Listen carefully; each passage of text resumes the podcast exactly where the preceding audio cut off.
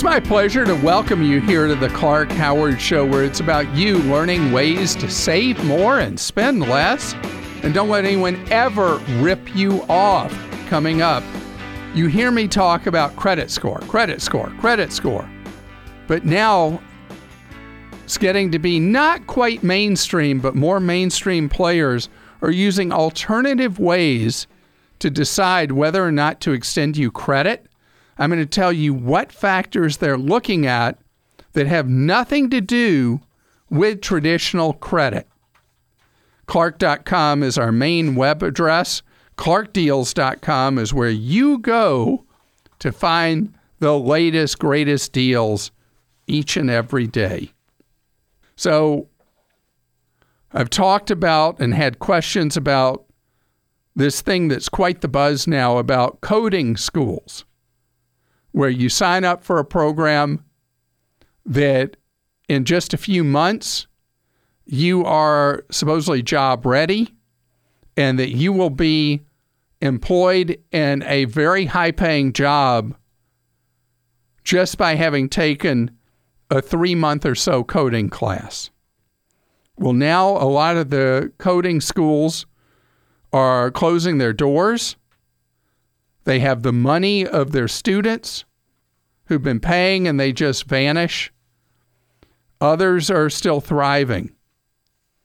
Most important recommendation for you is that the best coding schools, the best coding programs, are ones that are integrated with employers. And now there are a number of employers that will recruit you and pay for you to attend a program. Now, what they do is typically they will front the money, and if you come to work for them and you stay with them for a period of time, the equivalent of a loan from the employer is forgiven for you attending coding school. But they're not all created equal. Obviously, if a lot of them are closing, it's got to be one that fits what the marketplace wants. And I saw an item in the New York Times. What are the things that employers seem to mean need the most right now? Programs that incorporate artificial intelligence, project management, and then things that are specific to an individual corporation that has worked with, usually these are called coding boot camps or coding schools, where they've worked directly together. This is important because the best coding schools won't just take anybody with a pulse.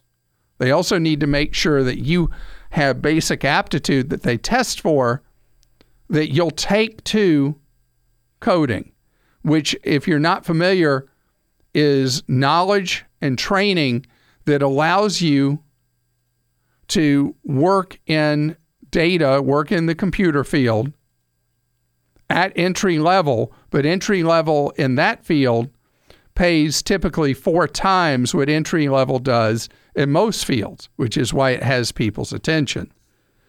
But I've talked to people on our web team for Clark.com, and they keep insisting that you should be looking at coding programs that are free. And the one that keeps coming up is Code Codemy. Code Cat Codemy. Code Academy. How do you say it? I'll spell it.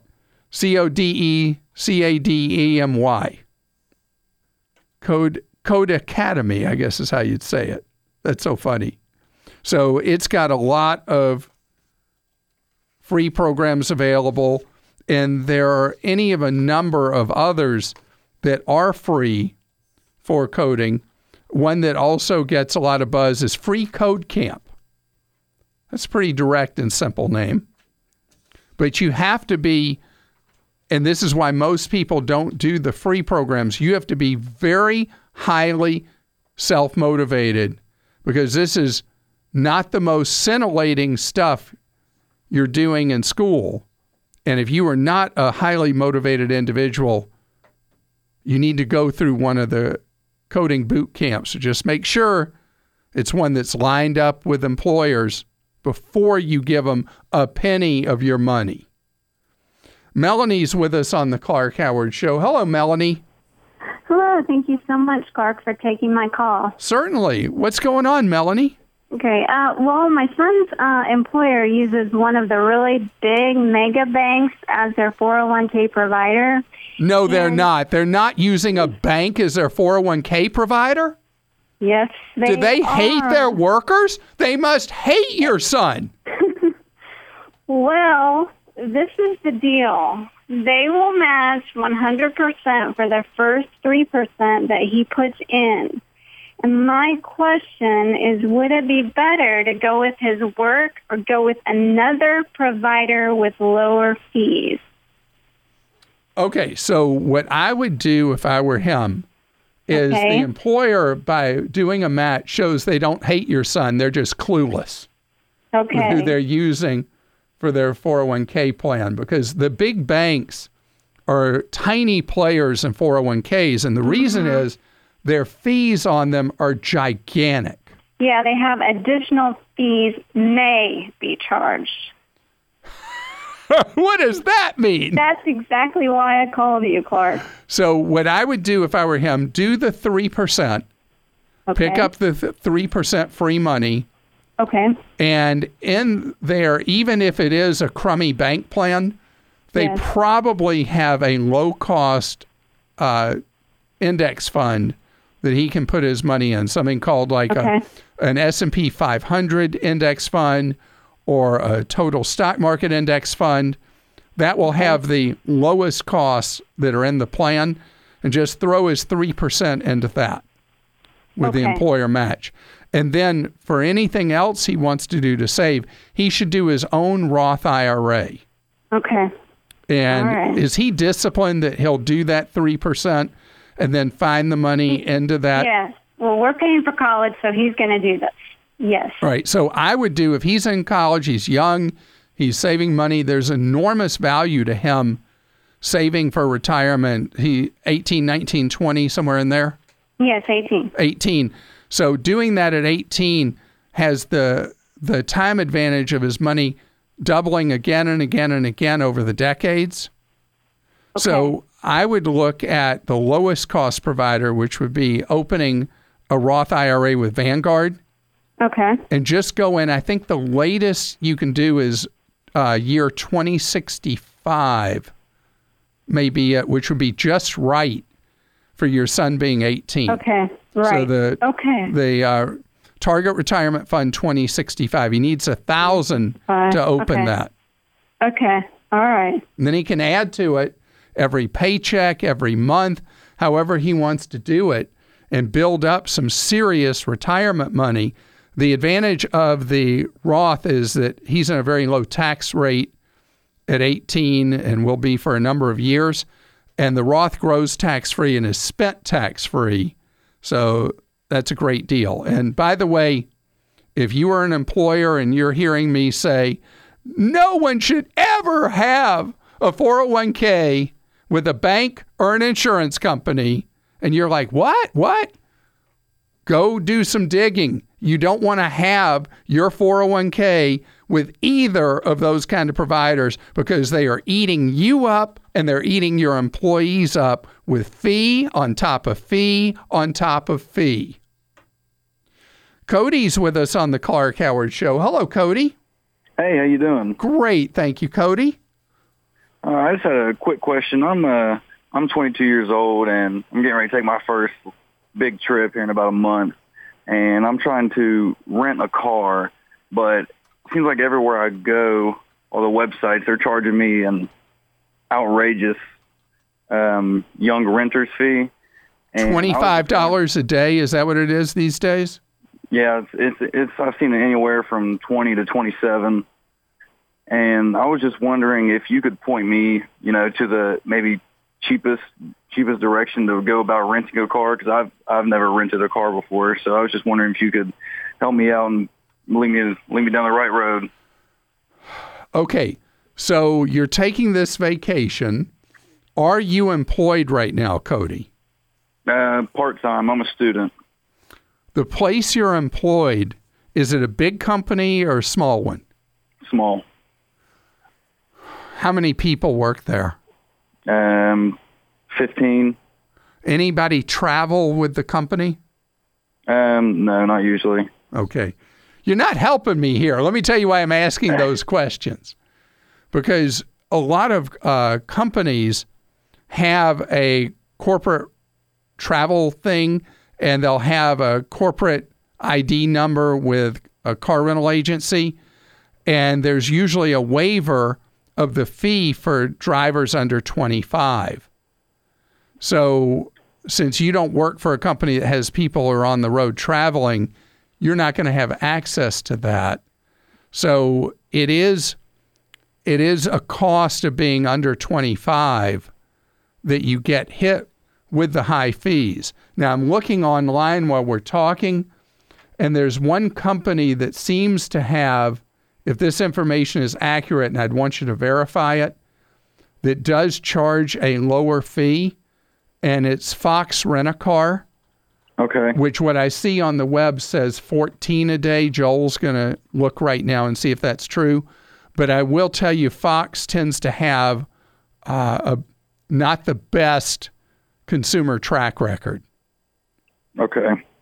So you you may find that you're going to be paying a big fee to rent under 25. Oh, Kim's coming. Kim, what'd you find for me? Oh, Kim has an idea. Okay. All right. There's a company that has not been a big success, but has been out there for a number of years called Turo, T U R O dot com. And it's where individuals rent a car they have to other individuals. Okay. And they don't have a fee for under 25 years old. Okay, that's interesting. But So you say you say it's T U R O. T U R O dot com. Okay. It just depends if they're renting cars. There are people renting their own car where you're going to be traveling. Okay, that makes sense. But the fee that you're seeing, it's because the it's all because of accident rates that people under 25 tend to have a much higher accident rate. And Fox is now 20 a day, no longer 14. So Okay. that 14 was just fiction coming out of my brain somewhere. so I'm sorry I don't have an easy answer for you, but Toro Turo is a good idea. That's fine. That's that's more help than what I could have got by myself.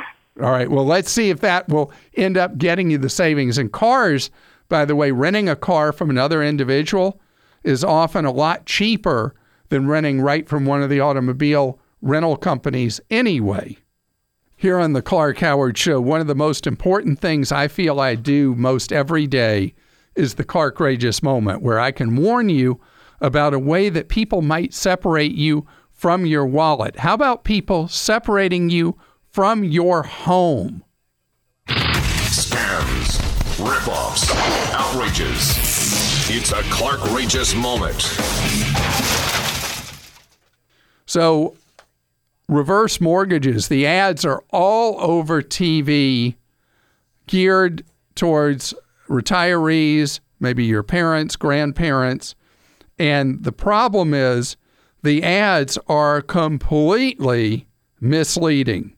In fact, there's a new warning from the Consumer Financial Protection Bureau of exactly that that people are told that these products are just the best, they're oversimplified, and the rest. And so you are left with the idea that somehow this is a government benefit. There are a lot of ads making it appear that reverse mortgages are a government benefit. They are not. In fact, the government indirectly is involved somewhat by insuring some reverse mortgages in the marketplace through the FHA. But the reality is, reverse mortgages are a last option. They have massive fees involved with them, and they also can end up making you homeless.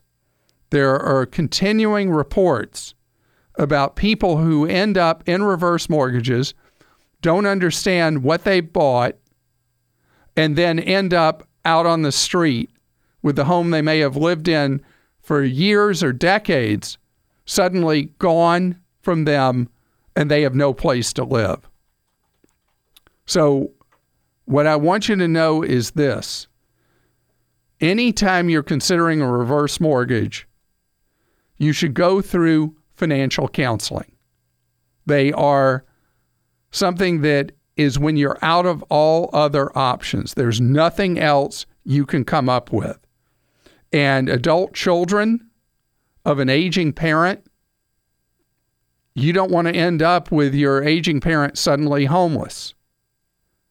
You need to be aware, nosy, what's going on, and know that these ads run 24 7 trying to convince seniors that they should turn their home over to one of these lenders with a reverse mortgage where supposedly to get money every month or they're going to get a big pile of cash. But the reality is they are truly mortgaging their future. And that is absolutely Clark Rageous. Remember, the only time to ever do a reverse mortgage, go through counseling first and have no other way to handle monthly bills. Other than that, stay far away.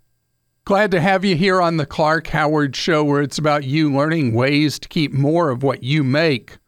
Clark.com is our main website. Clark.com slash ask is where you go to post a question for me. If you have a question you want to get answered by a member of our team, that's a free service of our show available 45 hours each week. On Clark.com, scroll down and you'll see how to call in and what hours available for free off the air advice.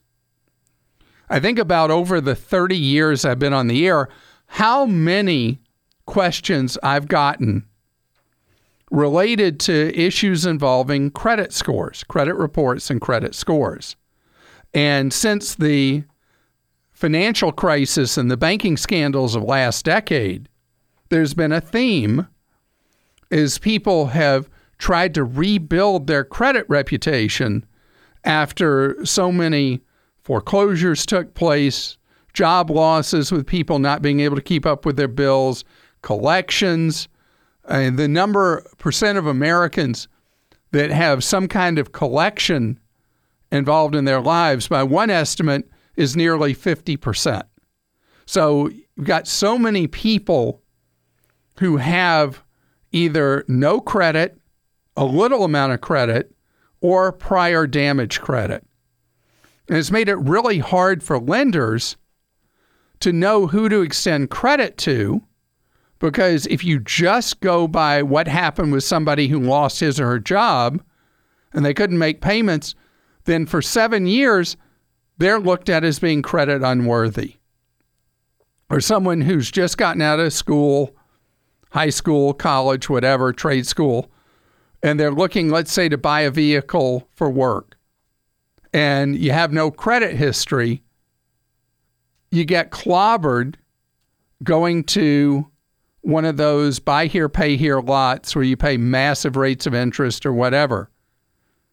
Ford is doing something right now where they are looking at ways to extend credit to people, principally who have thin files people who have like no meaningful credit history that can be used to determine if they should have a loan made to them. And there are now people who specialize in looking at people's credit risk profiles using entirely different ways to do so. And so in the industry trade publications, there's a lot written about Ford doing this but some of the crazy, weird things they're going to do is look at things like, believe it or not, your cell phone number. How long have you kept the same cell phone number? It's just one factor that they'll look at because for some reason, according to deep data dives, people who keep the same number for years are more stable with their bills as well. Who knew? And there are other odd factors that are going to be used to try to figure out who's at the greatest risk, like how you do paying just regular bills, or if you're a renter, how you do paying rent. And Ford is the biggest company I'm aware of that is starting to consider this, but credit scores still remain important, and the principal way credit will be granted. But alternative ways of developing a risk profile on you because of the massive computing power available today are absolutely part of our future. Ken is with us on the Clark Howard Show. Hello, Ken. Uh, hello, how are you, Clark? Great, thank you. You want to help out your fellow listener. Well, it may be of help. Um, I've looked on your uh, website and you talk about doing a daily check of your credit cards to look for fraudulent activity. I think I've got a better way to prevent fraud, and it's already saved me some uh, a problem and an erroneous charge. I've signed up for text alerts for any charge that goes on my account. I receive it on the phone, and I'm able to stop any funny business right dead in the tracks. Now, you want me to be upset with my wife about all her transactions? Or um, could be, yeah. I'm just kidding. I'm just kidding. She's going to get even with me for that. But anyway, it is a great idea. And most issuers now offer the text messaging alerts, and you can set parameters when your text, when you receive a text. And that is a, a wonderful idea and superior to what I've said about checking your statements or checking online each day or every other day or whatever. Because if you get those text message alerts, you're going to know right away. It may also help for those people that have secondary users on their credit card, like a college student, and mom or dad wants to keep up with what they're spending. It may work out nicely for them too. So, what I was able to do for my 18 year old is she has a card where I was able to give her, it's on my account, and I was able to establish what her limit would be, that it's, it's uh, not a very high limit.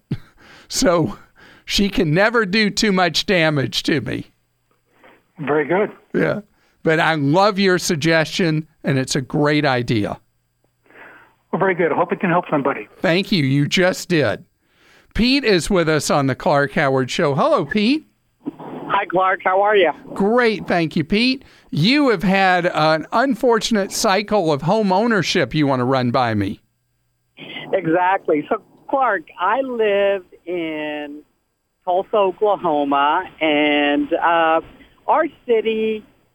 I mean, we our our houses don't really appreciate much. We uh, we have a lot of land, so we have a lot of new homes being built every year. And so I've had this house I live in for the last 12 years, and it's appreciated probably about $20,000. And I'm What did I'm, you originally pay for it? $275,000. So you have less than 10% appreciation to show over 12 years.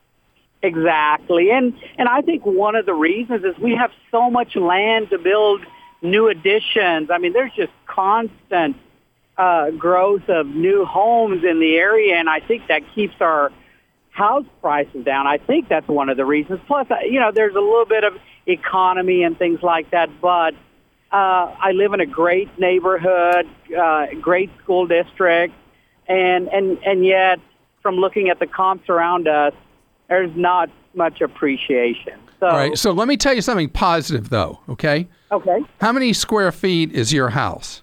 3,100. So I was talking with a friend who is uh, probably going to buy an apartment in New York City, and they were looking at one that is 575 square feet, and the cost of it was $599,000 for an old, uh, not very fancy apartment. You know, the advantage that you have in Tulsa is that even though your house is not printing money for you, obviously, if it's gone up uh, uh, just a tiny amount over 12 years, is that you have a huge amount of square footage for the money. You're paying down a mortgage every year. I mean, 12 years in, hopefully, you're seeing uh, some headroom and equity just from what you're paying down on it. And your cost of living in that house is so relatively small. So it's not always about the value of the home increasing. And I've seen what you're talking about, you know, when I come to Tulsa and I'll drive vast expanses where you just go on and on and on and it's it's pretty thinly populated in terms of, you know, how spread out people are and there's land every direction. So I, I know what you mean that it makes it harder for you to have an increase. Well, so Clark, I was going to ask you. uh, We're looking to move again, and my question is: in a market like ours, is it better for me to lease a home, uh, a new home that we're moving into, or do we just? Are you a big believer that that purchasing and paying down uh, and building equity is uh, is still the best way to do Well, it? Well, it's a method of forced savings, but it also freezes your housing cost. Let's think back if you rented a place, you know, a house 12 years ago in your neighborhood, the rents almost certainly have escalated over those 12 years. True. So you're locking in your basic housing cost by owning. Also, do you plan to stay in Tulsa forever? I plan on being here for a while. Yes. So I, I think ownership is the right thing. Interest rates are very favorable, and there's a st- certain stability that comes with owning a home. Okay, that's that's great. And and Clark, I had the opportunity to meet you when the new Costco opened in Tulsa. My son was with with me at the time, and uh, really enjoy all the tips you you give us. And and um, yeah, I think I think ownership, ultimately owning a home, is is probably the best thing that uh, um, anyone can do. We just wanted to make sure that in a market like ours, is there anything different that that you would recommend? No, I would say I would say even more. It makes so much sense for you to own a home just because you're in a position where you don't have to worry about negotiating rent every year or having to move again or whatever. That you've had this stability for 12 years, and there's a real value to that as well. And remember, at Costco, anything that ends in 97 cents, that's the real bargain. George is with us on the Clark Howard Show. Hello, George. Good afternoon. How are you, Clark? Great, thank you. George, I got to tell you something. A, a bug just fell from the ceiling, and producer Joel jumped back like three feet, and now you can't find it, right, Joel? Oh, oh I see him, but I'm planning my move. Oh, well, do you want to talk to George and I'll kill the bug? No, I don't mind killing him. All right. so, George, you want to talk about your car, your used car. What's going on? Well, what I'm doing, I'm getting ready to buy a, a used car that has some warranty left in it from the factory. Now, whenever you go to a dealership buy a car, they start pushing uh, an extended policy. Are extended policies worth the money? And should I buy at a dealership or should I go online? So, as a general rule, they're not. Um, the the math on them is no better than any other uh, vehicle extended warranty or service contract. But there's a reason that I'm neutral on them on cars, and that is that most car buyers don't have the kind of resources that if the engine blew or the transmission died, they can't afford to repair and replace either of those items. And so the real question is what are your own finances like? Could you afford if suddenly you own this thing for a while after the manufacturer warranty ends and you end up with a $3,000 repair on it? Can you handle that repair? Yes. If you if you have the resources to handle it, then you do not want to insure something you can afford to handle. Okay, that sounds good. But yeah, I, I've never bought one of those policies. I just have been just you know dog lucky all my life. Nothing's ever happened like that. But And cars are much more reliable than they used to be. And if you don't have uh, a need to have that as a backstop if something went wrong, you are positively someone who should not buy one. very well. And even if you were the right person, George, you would only want to buy one that is from the manufacturer itself. okay, So, you know, when the manufacturer's existing warranty ends, the manufacturer's own extended warranty is what begins. Dave is with us on the Clark Howard Show. Hello, Dave. How are you doing? I'm fine. How are you? Great, thank you. So, you're getting emails from Publishers Clearinghouse, huh? Correct. How much money have you won? 850 grand. 850 grand by email, huh? Yes. And what do they want you to do? They want me to pay a certain amount of money. They had three choices of whether 24 hours, 48 hours, or 72 hours to receive the money.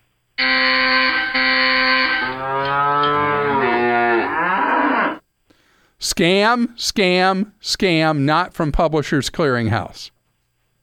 Well, see, I did enter the contest nearly three years ago, but about a year ago, I I opted out. I uns- unsubscribed because I was getting several emails during the week, and I figured when I did that, I was out of the contest. But it uh, Yahoo has changed before this.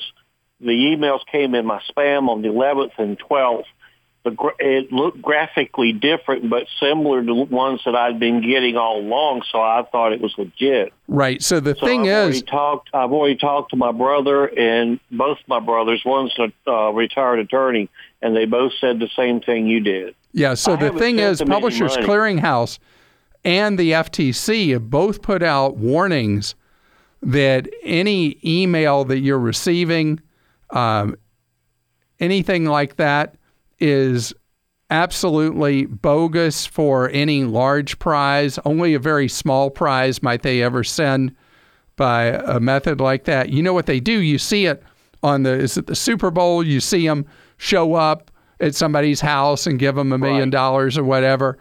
I mean, they're not going to send you an email saying you've won that money, but tell you you have to pay to receive any of it. Anytime you're told you're going to have to pay to receive any of it, that's when you know that it's absolutely not true.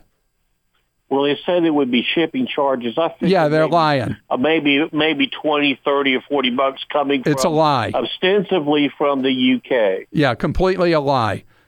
Follow your brother's lead on this. Know that they're crooks and just do not engage in any conversation with anybody there because they are trying to cheat you. Mm. Thanks, Clark. Okay, I'm sorry to have to tell you that. Joel, do we have time for a quick ask Clark? We sure do, Clark. Helder wrote in and said, What would be the best site to get my credit report uh, and score without signing an annual agreement? Okay, so I don't want you ever signing any of those annual agreements. From Discover, you can see your score for free. You don't have to be a Discover customer or anything like that. They have a special website, creditscorecard.com. Again, that's creditscorecard.com. But my favorite, where you get to see your report, your score, all kinds of other things for free, free creditkarma.com and it is a wonderful resource for you. You're listening to The Clark Howard Show. I appreciate you tuning into The Clark Howard Show. And if you'd like more fun stuff to listen to by podcast, well, we have our Empowerment Zone. This is where you get to hear the stories of people that have done amazing things, either in overcoming hardship in their lives or things they've done to accomplish, go to clark.com slash empowerment zone.